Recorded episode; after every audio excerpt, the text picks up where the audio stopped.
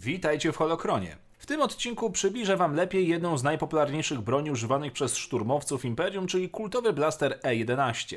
Materiał dotyczyć będzie większości legend, gdyż kanon nie oferuje żadnych konkretnych informacji na ten temat. Zapraszam.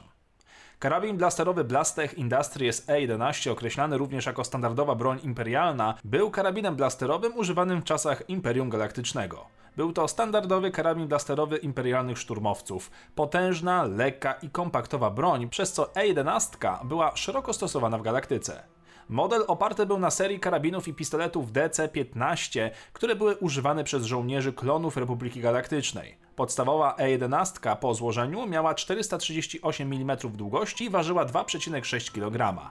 Obudowa ogniwa elektrycznego otwierana po lewej stronie obudowy w mechanizmu spustowego nadaje E11 bardzo niski profil, przydatny podczas strzelania z pozycji leżącej lub z barykady. Naboje z gazem plazmowym pozwalały na ponad 500 strzałów, podczas gdy ogniwa energetyczne wytrzymywały około 100 strzałów w zależności od ustawienia. Broń ma długą lufę, która wytwarzała ściśle skupioną i bardzo silną wiązkę cząstek o maksymalnym zasięgu 300 metrów i optymalnym zasięgu 100 metrów. Z tego powodu uznano, że najlepiej nadaje się do walki na bliskim dystansie, w szczególności w wąskich granicach instalacji wroga i korytarzach statków kosmicznych. E11 posiadał możliwości strzelania selektywnego, co pozwalało użytkownikowi wybierać między trybem półautomatycznym a trybem strzelania pulsacyjnego, a także trybem szybkiego ognia, który zmieniał celność na rozszerzony obszar ostrzału. Niektórzy szturmowcy woleli używać modelu karabinka zamiast podstawowego, narzekając, że ten drugi ma nadmierny odrzut, który zmniejszał jego celność podczas strzelania. Jedenastka ma również tryb ogłuszenia, który można ustawić na różne poziomy w zależności od celu, przy czym humanoid był jednym z tych ustawień ustawień. Pociski ogłuszające blastera były niebieskimi pierścieniami energii z większą aperturą niż standardowe pociski wybuchowe. Podstawowa składana kolba trzyczęściowa składała się po lewej stronie pod ogniwem zasilającym. Po złożeniu kolba mogła być używana jako chwyt przedni, aby zwiększyć celność, jednocześnie pozwalając użytkownikowi strzelać z broni jedną ręką, jeżeli zechce. Można ją również przypiąć do paska narzędziowego zbroi szturmowca, aby ułatwić noszenie. Wszystkie ruchome lub metalowe części zostały wyposażone w odporny na korozję suchy środek smarny, broń wymagała jednak regularnego czyszczenia. Górna część broni była wyposażona w standardową uniwersalną, szybko wypinaną szynę celowniczą, zwykle montowaną z dwukrotnym celownikiem optycznym pierścieniowym, który mógł współpracować z taktycznym wyświetlaczem przeziernym w hełmie szturmowca. Luneta została wzmocniona komputerowo, co pozwalało kompensować ciemne, zamglone lub zadymione warunki z dodatkowym komputerem umożliwiającym wyświetlanie danych specyficznych dla bieżącego trybu działania broni.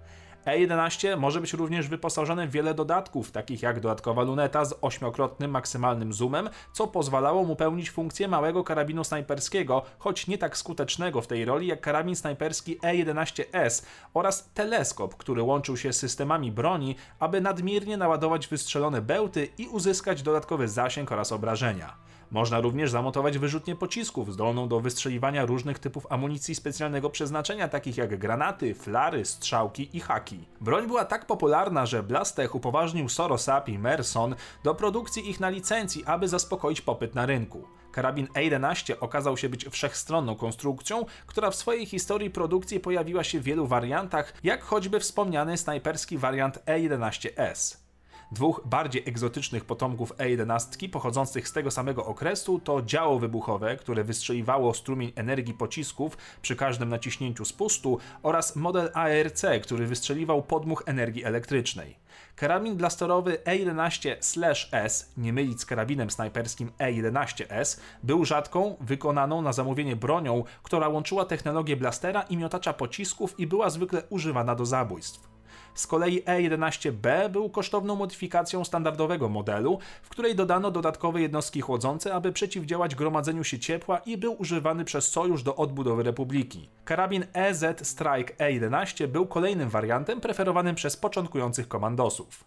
Karabin blasterowy E11A był ciężką wersją blasterową oryginalnej broni produkowanej we wczesnych latach Nowej Republiki, podczas gdy karabin blasterowy E11A1 usuwał składaną kolbę i zagęszczał konstrukcję, dzięki czemu był wystarczająco mały, aby zmieścić się w kaburze na pistolet i skutecznie było strzelać z niego jedną ręką. Do 14 roku po bitwie o Jawin E11 zastąpiły karabiny blasterowe E15 i E19 w niektórych siłach imperialnych. Do 40 roku, po roku zerowym, Imperialna Gwardia Elitarna przyjęła karabin blasterowy E18 jako następcę jedenastki.